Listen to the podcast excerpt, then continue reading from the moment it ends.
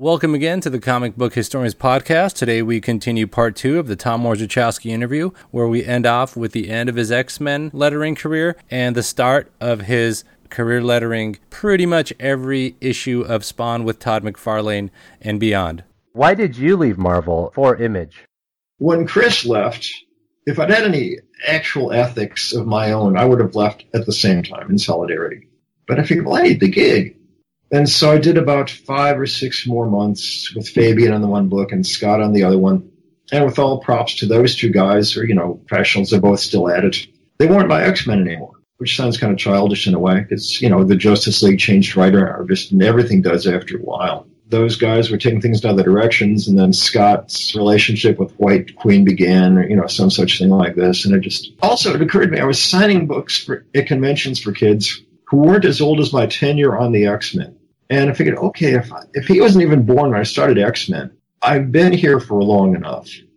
And so I, you know, gave Bob Harras a call, you know, with all respect. It's, you know, I've done as many of these as I really care to. And, well, you know, good luck, good luck. And the next year came out without a break, of course. It's not as if my departure changed the publication schedule. And I figured, what am I going to do now? I was already lettering, you know, a ton of manga every month which is its own interview, I guess. And who are you doing that for? Uh, directly was for an, uh, an, operation called Studio Proteus, which was a sole proprietorship, and they were packaging for Eclipse and Innovation, and then Dark Horse. It was a, a two-person operation. It was Dana Lewis, who lived in Japan. In fact, she was the Newsweek bureau chief for Japan, translating like crazy for the wire services. She was translating the emperor's speeches which, you know, gives you a sense of her place in the echelon. She was born in Ann Arbor. She was an American stationed over there. She and Toren Smith, the late Toren Smith, were a couple of anime and manga fans like crazy. Happened to meet at a translators club meeting in Tokyo one day when Toren was over there looking for properties for Viz Communications. And, you know, their eyes met, they shook hands, they created this operation called Studio Proteus. And yeah, I did Nausicaa for Viz Comics in 1989, which I lettered because I knew Toren for Eclipse, Dirty Pair, Appleseed, Dominion, Black Magic, so many things. Ghost wow. in the Shell, later on for Dark Horse. I was involved with all these things.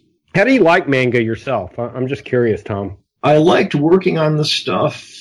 I've never followed it beyond the books we were producing, but it's kind of like what I was saying about Rick Leonardi and Arthur Adams and these guys get, getting X Men books. The energy was just undeniable. It was incredible fun and giddy silliness was allowable in the manga and the anime both.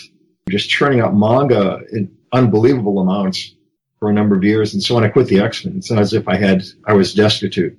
But I didn't know any other editors at Marvel because I'd been the X-Men guy nonstop. And especially once I left New York, I had never made the acquaintance of anybody. And so if I had any brains, I would just, you know, called the switchboard and said, can I talk to, you know, whoever the Avengers editor was or, you know, Gruenwald or Larry Hama or somebody and maybe gotten three books that day. I figured, what am I going to do now?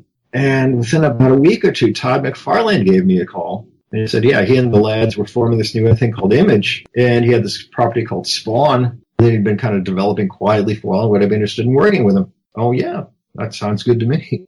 A lot of people probably don't realize that your wife and partner as it is, is also a letter in her own right. Why don't you say a little bit about her real quick? Yeah, Lois and I go way back about 1983. I had a way of having apprentices. When I was 25, I, I needed my first apprentice because my workload is getting to the point that it was. And I would make sure that people worked with me had a basis in calligraphy, which I guess I'd have to teach them in some cases, kind of familiar with my graphics books so they could keep up with me. The people who worked with me kept getting their own gigs and then moving on. I guess I taught them quite well. And so I needed someone. And then uh, a mutual friend of ours introduced me to Lois because she'd been doing signage for science fiction conventions and things. So she was familiar with the alphabet and with calligraphy. And so I put her to work. And she learned real quickly. And so when I dropped New Mutants around issue 40, maybe, because I was just overburdened, she took that over. I had a small studio called Task Force X. And that was Kevin Cunningham, who later worked for Marc Silvestri. Kevin was on staff for him.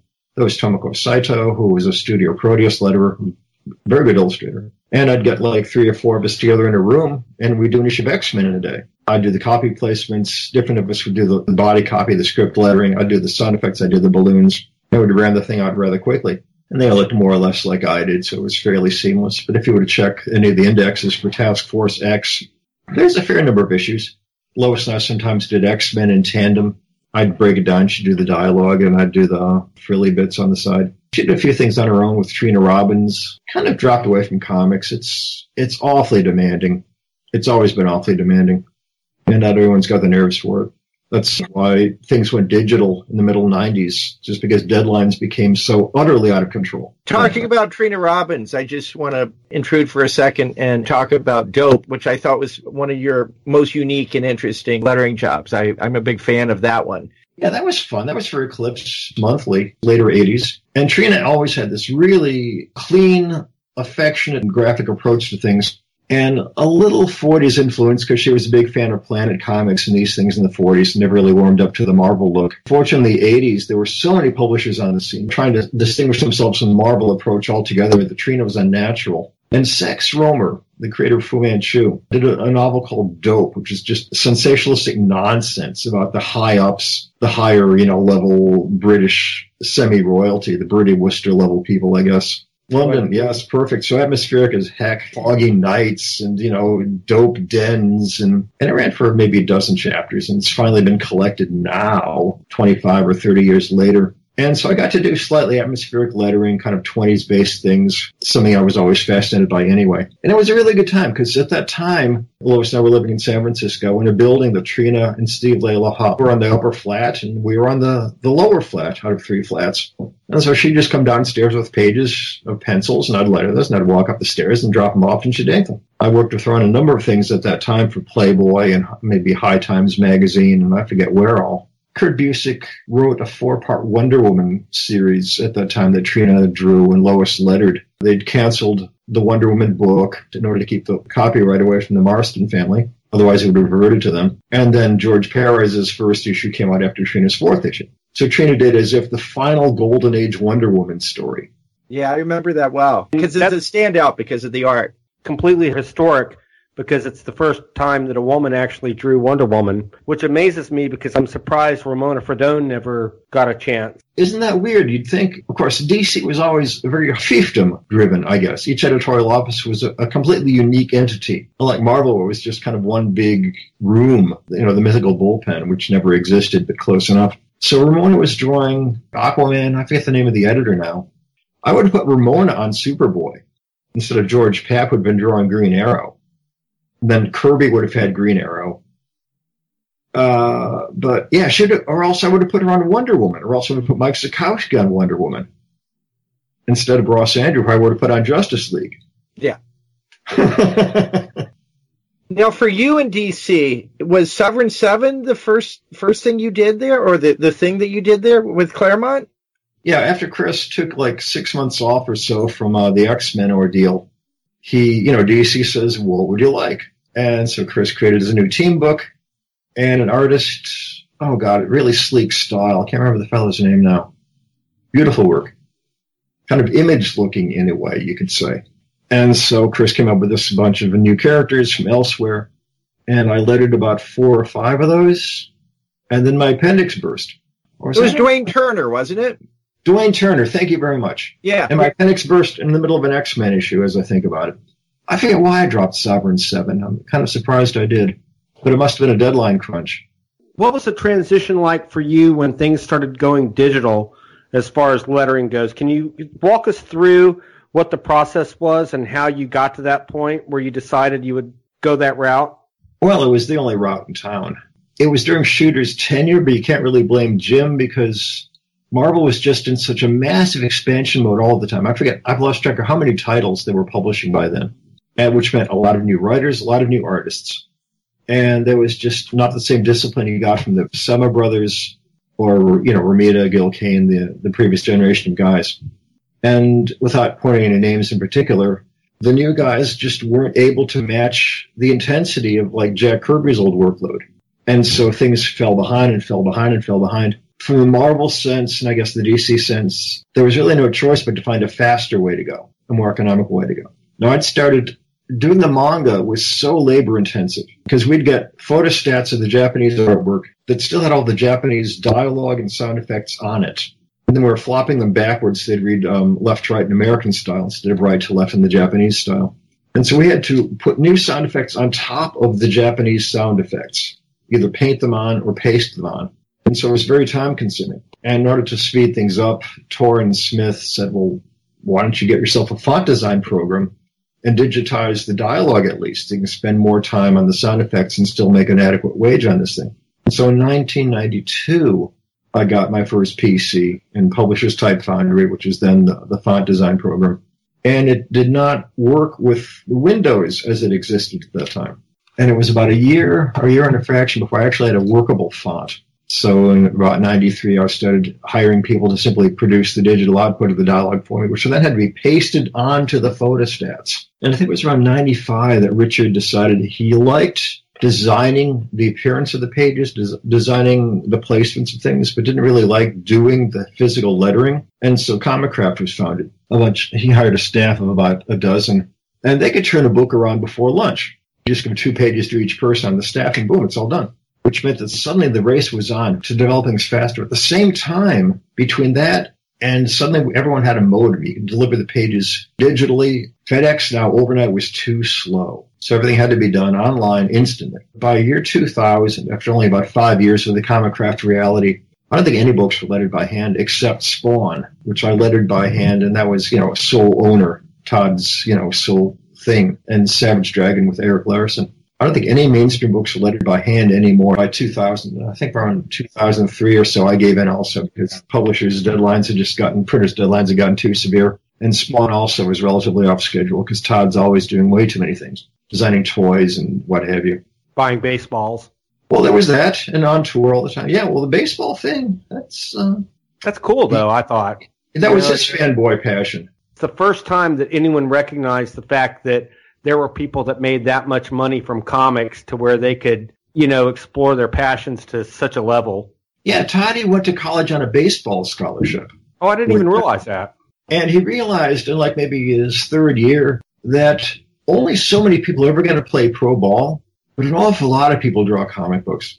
And so he subsumed the one passion for the other one and delivered his samples to the, um, the X-Men slush pile along with 10,000 other people. Steve Englehart was needing an artist for a backup feature. He was working with Epic Illustrators, it was a creator-owned thing. He asked Ann Nocenti, who was then the X-Men editor, if he could look through her slush pile, her submissions pile. Oh, sure, of course. And he found Toddy in there. And so Todd's first published work was um, in the back of an issue of Coyote. From there, he went to DC and did Infinity Incorporated for a while. His page layouts were really off the charts. He was unlike anybody that had come up to that point. And I still remember how his capes of characters would create the whole page format. He's always been irrepressible. He's always going to do things his way, full bore. Nothing holds him back. Which is why he like upset the entire toy tie-in industry because his toys were going to be fabulous. They were just going to be fantastically sculpted, really well painted, articulate in every way you can imagine. Instead of the really cheap things that DC and Marvel were producing up to that time, toys suddenly had to meet Todd's standard. But he wanted his issues to stand out and be unlike anyone else's, especially with Spider-Man. He figured, I want my Spider-Man to be the Spider-Man. So the webbing, the web shooter webbing suddenly looked interesting. And the intensity of the webbing of his entire costume was suddenly much more so than it had been during the previous artists after Ditko. And texture became Todd's thing. You know, backgrounds, big, uh, contorted body shapes when he's swinging through the city, more of a Ditko style. Yeah, Todd's an amazing fellow. And that brings us to phase two of our interview with you today, Tom. And that means it's time for our two registered fanboys, Jim and Alex, to ask you a few questions. And they're chomping at the bit. I can just tell because I see them via video. And I'm going to let Alex start this round. Alex, what do you have to ask Tom?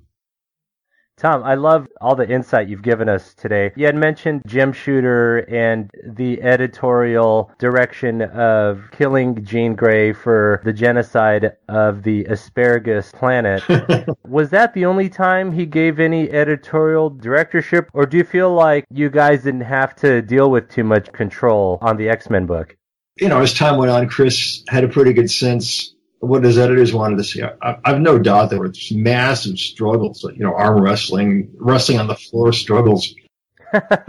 partly because Chris's stories often didn't really seem to conclude subplots. But then again, life often doesn't seem to conclude either. Things just kind of drift away and become focused later on, perhaps. But, you know, as things went into the five issue format for sake of the reprints, I think that was another thing he was chafing up against Chris was. Shooter, he was a realist. He had his own sense of how things ought to be done. You know, he and Frank Miller had some notorious battles, but Jim was editor in chief. You know, someone's got to be in charge. It isn't just, you know, a free for all. As far as I'm aware, though, that was the only time that Jim really stepped in and said, you know, Chris, this, your logic is flawed in relation to what I think is a more sensible, larger view of Marvel as a publishing entity, as a profit making entity. You know, Chris and I were in touch quite a bit in those days. Sometimes he'd stay out in San Francisco for a week or so with us. I, I can't think of any other time offhand. Mm-hmm, okay. Another question how the corporate guys could kind of drive Jim Shooter kind of crazy. Yeah, it was Shooter's thing, because, you know, Jim Shooter, the good and the bad, was that, and he did a lot of good. Uh, increased the company's fortunes enormously because he was being pushed constantly from upstairs from the money guys to simply right. make more and more and more money every year, which made him kind of crazier. I gotcha. Were you doing most of your lettering from California most of that time? Oh yeah, I was out there from oh gosh, eighty one until like two thousand five, and then out to Portland. So I was back in New York for three and a half years from seventy eight to eighty one and then didn't really look back. Okay, so most of the lettering was all from California after 1981. Yeah, but by then, as I say, everyone had a modem emailed across. Uh, oh, sometimes six days a week between X Men, New Mutants, Wolverine, maybe What If. I forget what else I was doing by that time. Star Wars for a while, Spider Woman for a while.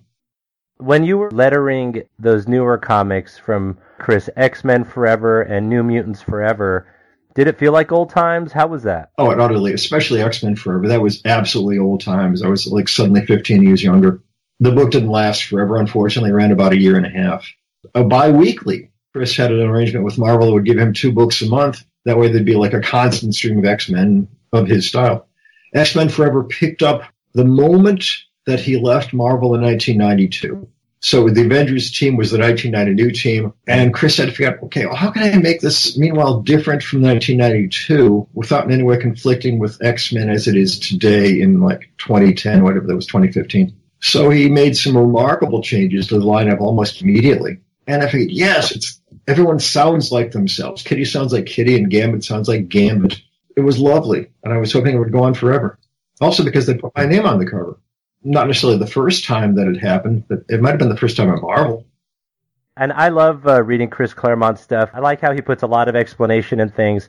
Did you ever feel like, whoa, that's a number, that's a lot of letters for this page? did that ever come up? It was a lot of letters. Fortunately, I've got a, a light enough grip on the pen that I was never getting cramps. I've known people that started to get carpal tunnel syndrome after just a few years professionally because they, they were, their grip was too tight part of, I guess, calligraphy training is you hold a much more of a featherweight on the pen staff.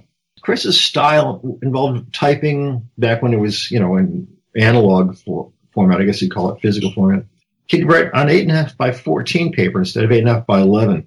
They were the top seller in the line, more than FF, more than the, the flagship titles. Like toward the later 80s, it was selling between a half and three quarters of a million copies an issue. So when people said, "Oh, it's crap," you know, they should fire Claremont. It's just terrible. Why do they keep letting him write this stuff?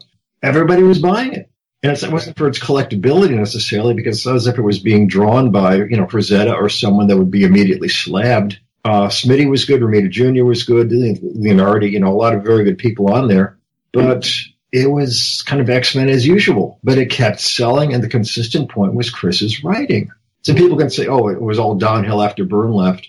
But the sales continued to climb. Jim, I have four questions. Tom, my, my first question would be for a lot of fanboys, you can open up a book and recognize the artist or the inker almost immediately. I can do it usually by a single panel or so. In terms of letters, I've never been that good at it. How would I recognize your lettering versus somebody else's upon opening a single page of an X-Men comic?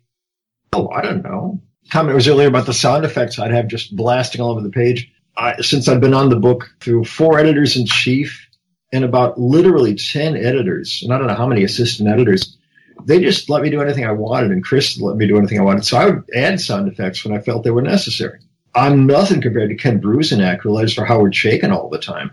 He'll dominate an entire page with interesting sound effects. And I think my strongest point is in my work, which doesn't exactly deflect your question, is my copy placements, is deciding where the script goes on the pages because I approach it like Ella Fitzgerald, kind of like bebop singing, where I interplay with all the elements on the page instead of putting stuff at the tops of the panels and the bottoms of the panels. If everything has equal priority on the page, the hair, the dialogue, the captions, the fists, the capes, you kind of do a triage. Which thing can we afford to sacrifice so that everything reads in the proper order? Because the characters don't always speak in the order in which the artist has drawn them. So you have to kind of, you know, syncopate throughout the page. I think that's what I bring to it. Neither your jazz sensibility will bring you simpatico with me, or else it's really too arcane and doesn't make any sense at all. I always liked your tight style. Uh, tight and smaller, like your dialogue style, because you would give more room then to the sound effects and to the power of the page the question that can never be answered is whether Chris wrote so much because I could always make it fit, or whether I worked small because there was so much that had to fit. I think you answered my question exactly. That's the next question I had for you was in terms of instruments. I know artists have their own favorite instruments. In in terms of letterers, are there different ones and what were yours? Of course, in present day, we're all working with, you know, Adobe Illustrator on Mac. Right. At that time, most, though not all, were working with speedball nibs and pen staffs. We honed them down on a knife sharpening stone, which is, I think John Romita showed me how to do that. Some people used regular quill pens. John Costanza had honed his pen down. It was a, a crow quill pen to the point where he could do the dialogue. This is the regular weight and the bold weight with the same pen. Whoa. He would just alter the grip slightly. I always had to use two different pens to get a bold weight versus a regular weight. But yeah, Speedball, which are still available in well-stocked art supply stores, they're 40 cents a nib when I started. Now they're about like two and a quarter. What was the difference between working in with a full script and working in Marvel Method for you as a letterer? Mm, well, again, we're talking about working by hand. Was, there was no difference. If there was one artist that you would have liked to have gotten to letter for that you never had that opportunity, who would it have been? I think I worked with everybody. I never lettered Maurice Severin. That would have been fun. What about Alex Toth? Well, he always did his own. I would have. Yeah, I know. That's what I was thinking. Yeah, I would have detracted. In terms of your influences, and you talk about Artie Simek, but both in terms of letters that preceded you, but also other influences, what were the ones that you think are most significant to how you approached it? Yeah, I had a few, a few keynote kind of aha moments. Certainly, once Stan started giving credits to Simek and Rosen and everyone else on the teams, I started to see that, oh yeah, Simek is the one that's more like a draftsman and Rosen is a little wackier. Uh, they were both influential in their different ways, but seeing Zap comics only like four or five years into the Marvel age of things, it's like, holy smoke, you can do anything. So now it's a matter of understanding what anything means. What are the parameters of anything? a bit later, I started recognizing Gaspar Saladino's work on all Julius Schwartz's books at DC. So, you know, Justice League, Adam Hawkman, Adam Strange, Atomic Knights, these things. Peerless title designer. Once I became aware he was lettering the covers after 1968, you know, wow, this guy is, he is the best there will ever be. I mean, you know, all respect to Todd Klein and John Workman and Mike Heisler and everyone that's come up since. There's no touching Gaspar. Ira Schnapp was very doctrinaire and very much a draftsman and extremely good. But Gaspar, rest his soul, he was a true crazy man, a true, he was the, the best ultimate designer that we will ever see in this field, especially now that everything's gone to digital. So how was it that he was doing page one of, of the X-Men comics? He was doing page one of all the Marvel comics after about 72 for two or three years. Or ah. Yeah, uh, Simek had um, died, Rosen had retired, and then there's suddenly a dozen new people like me who didn't know much about anything about doing attractive title display work for a splash page. And so John Verpoorten, who was then the production boss, gave Gaspar a call and said, you know, we need title pages only. You won't be credited. We'll give you, I was getting five bucks a page. He was getting 15 for the title designs. Oh, and, oh, that's fascinating. I didn't realize that. Yeah, they just wanted to have a consistently attractive look on the splash pages. And I realized after about six months, you know, I could use an extra five bucks an issue. It's more than nothing. And so after about my fourth book or so, fifth book, I was doing an issue of something called Unknown Worlds of Science Fiction, John Buscema's pencils. Giordano inked it. My gosh, what am I doing in that league? I'm only a few months into the office. I figured I'd better get good, so I won't detract from the appearance of these guys' at work. As I was saying to your other question, it's you know that kind of self consciousness kicked in. I worked on Ditko's pencils. I worked, you know, Gil Kane, Infantino. You know, there's my entire adolescence of pencilers, a great deal of it. I never worked on Curt Swan. That would have been something. Now, I had read somewhere that the Flash Gordon newspaper strip was something that you enjoyed and had some influence on you creatively. Is that a correct thing? Oh, yeah, yeah. The, the Alex Raymond stuff, the 30s stuff. When I was about 15, 16 of my first cons, uh, an outfit called Nostalgia Press, run by the late Woody Gelman, published first a hardcover and so when I was 15, yeah, you know, I, I should look as good as that. And well, that was not possible, but it was something to strive for. And it didn't look like Marvel Comics, which sent me to the side of the Marvel doctrinaire discipline, kind of, which is kind of based on probably Sam Rosen and then John Costanza as we got into 1970. And I never looked anything like that, but no one said I should. There was no Marvel style sheet, which kind of surprises me after all this time. That's cool that Gaspar Saladino did that first page for a lot of the new letterers. It sounds like when people would join Marvel and go off of the Kirby or Buscema layouts, it sounds like it's a similar concept. Oh yeah, very much so. I finally met Gaspar. He he did one convention in his life about I think it was New York Comic Con perhaps three years ago now. He was 88. He was kind of infirm by then. He's he's died since then. But his son-in-law had him in a wheelchair, just kind of take him around. And, you know, the word got out to Todd Klein, who was acquainted with the man, and then myself, and just all the way down the line. So Janice Chiang was there, and Eliopoulos was there, and it's like, you know, a dozen supplicants just kneeling in front of him and weeping because it's Gaspar Saladino. It's, wow, it's the grandest. I'm talking to Alex Rand, but anyway, if you look back with informed eyes, you can see he was lettering the top books. He was lettering Superman to the 40s, all the dialogue. Offhand, I can't recall what all, but you know, looking through the archives and the essentials and whatever these formats are called these days, the best work was his. The best dialogue styles, all through Action Comics and Detectives and the backups and the lead stories. There he is on the the, the daily and Sunday strips in the 40s. There he was. Gaspar? No, no, Ira. Ira, Ira. That's what I thought. I wasn't sure. Yeah and lettering okay. the covers up until about 1967 or so. And then suddenly this rapid succession, actually kind of gradual, but suddenly they were all Gaspar. Very different approach, but Carmine wanted more crackle in there, and Ira's stuff had gotten kind of the same. His 40s and 50s cover lettering, though, was incredible. Well, it's kind of sad because right after he was put out to pasture, about six months later, he dropped dead, and yeah. a lot of people think it's because he lost the direction of his life by being kind of forced out. Well, that happens to people that retire from General Motors too. I mean, you know, sure. used to be on the line, and then that there's a break in the continuity. There's no more the physical activity. Neal told me uh, because I, I, worked at continuity for a while. But I rented space. I didn't actually work in the, the continuity of reality. But, you know, Neal likes to spin stories because he met everybody. You should interview him. But he said to Ira, you know, you know, Ira, you're an old man. You should take some time off. And his hands would tremble a bit but give him a pen staff and a drawing table, and he was rock solid because he was focusing on the pen, he was focusing on the outcome. And I'm sure that'll be true of all of us. You know, one of these days, you know, Romita Jr., Romita Sr., Alex Toth died at his drawing table. A, a good death. Bill right. Everett finished his last issue of Submariner, then he died. But he finished the issue.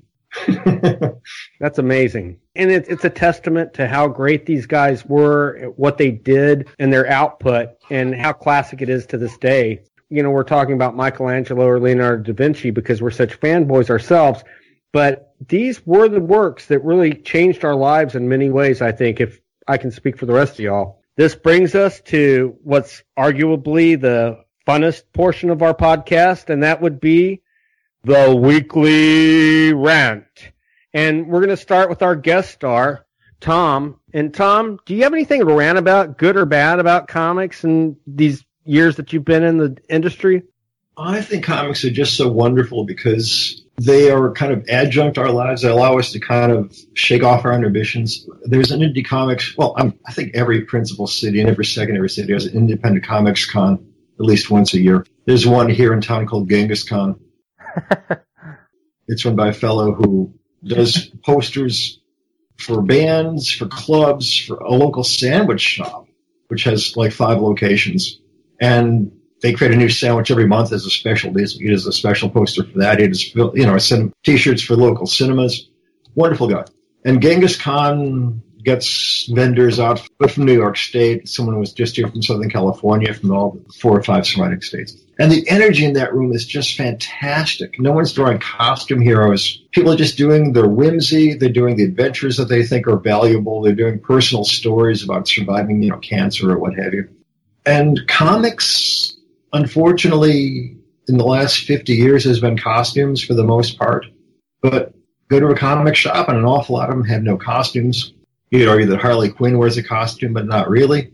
It's difficult to say. There's talk of Marvel cutting back from publishing monthly books in favor of just trade paperbacks, and maybe this will happen, maybe it won't. But people like to produce comics. And that's the most amazing thing to me is the prices get out of the control no one can really make a living if they're doing indies. They want to do them anyway. It's just so wonderful to see that people have not given up that desire to do comics, even when they know they don't have a snowball's chance of getting to DC Marvel, because they don't want to do DC and Marvel. They just want to do fun stories and have a good time and work with other people, and meet other people. And truly, that's that's where I came in doing zines when I was 15 and 16. We didn't know we were going to be working in Iron Man inside of, you know, four or five years. We just wanted to do adventure stories, Edgar Rice Burroughs adventure type stories. So, Age Comics. That brings us to your rant, Jim. What do you have to rant about this week?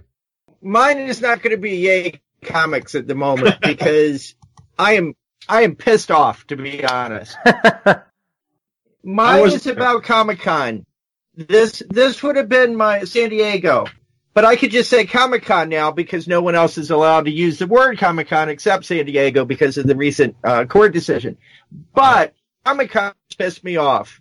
I have been going for, I believe, 24 years in a row. I'm going to go this year, but I'm not going to go with my regular badge as a fan because I could not get a ticket this year. The notion that it's become such an ordeal that I couldn't actually get a regular badge this year is to me the opposite of what fandom is supposed to be. And I'm mad about it.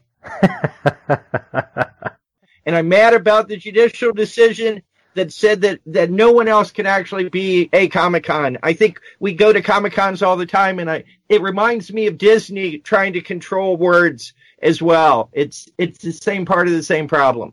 So that's my rant and I am pissed off. And that brings us to Alex. Alex, you seem a little like bemused by the entire thing, but how do you feel this week and what's your rant? Well, you know, we all read a lot of different comics as time goes on, but I've been appreciating Chester Gould in circa 1935 for Dick Tracy comic strips. I love the earlier stuff too, but as I'm getting into his 1935-1936 phase, I'm loving the way the art is looking. There's almost a Dick Sprang quality to it. 10 to 15 years before Dick Sprang was doing Batman. And there's that fun, slick, cartoony visual style to the strips that I've been getting through this past weekend. It's true, he is not an Alex Raymond artist on a Sunday, but I will say, I love the stories. I love how he pays tribute. I don't know if it's paying tribute or just illustrating how infamous some famous criminals are, like the Ma Barker group, Al Capone, John Dillinger, Bonnie and Clyde. I just love that he inserts those characters into the 30 strips. I love the quality of art that feels like Dick Sprang before there was a Dick Sprang. And I wanted to highlight that. And if anyone out there hasn't had a chance to look at it, I highly suggest it. It's really fabulous. And nobody did a midget and a plus size gal justice like he did. Let's just spell short backwards. That's his name. You know, Jerome Trohs. That's his name. So that brings me to my rant. And yes, I have another Yay Comics rant myself, but mine is a love letter per se to all of our fans. And yes, we have a few out there. And I'd like to thank you guys for listening to us. And I'd like to thank you for making it possible for us to get to the point where we could have a major guest like Tom with us today. The wonderful thing about podcasts is, is it adds to the entire love of comics for me. I know it does for Alex and Jim. Uh, I've done more in comics and video game production, but I have to say, I have enjoyed working with you guys so much on these podcasts. It gives a new dimension to our love of comics, I think, and it gives us a way to tell people what that is. If they don't get to cons, if they don't, they might be shut-ins. They might be people that have kids and can't get out as much as they'd like to. But I'd like to say, hooray for podcasts. We do have a following and I want to thank you guys that are listening to us today. And I, most of all, today I'd like to thank Tom Orzechowski. Tom, it's been a supreme honor for me and it's been so much fun. And we've been friends for at least five years on Facebook, but to get to talk to you face to face as it were, because we can see each other, it's been great. And I'll let Alex and Jim have an outro moment with you themselves because I know they probably feel similar to how I feel. Alex? Well, I grew up reading those X-Men comics that you were a part of, so it's a huge treat for me. And also, I love the comments and your historical insights in the Comic Book Historian Facebook group. And you've always been really just a real gem as far as your knowledge in the industry, of the arts, of just comic book history in general. It's been a real treat for me personally. This brings us to the man who always tries to get a word up on me, and that would be you, Jim Thompson. What do you have to say? Well, Bill, I, I just want to say that your rant was very nice. Spent my your birthday yesterday not getting a badge, so I'm I'm mad. But Tom, that aside, it has been really really great for having you. I always appreciate your breadth of your knowledge because you do add things and you add insight to it and it's great fun to have you as a member.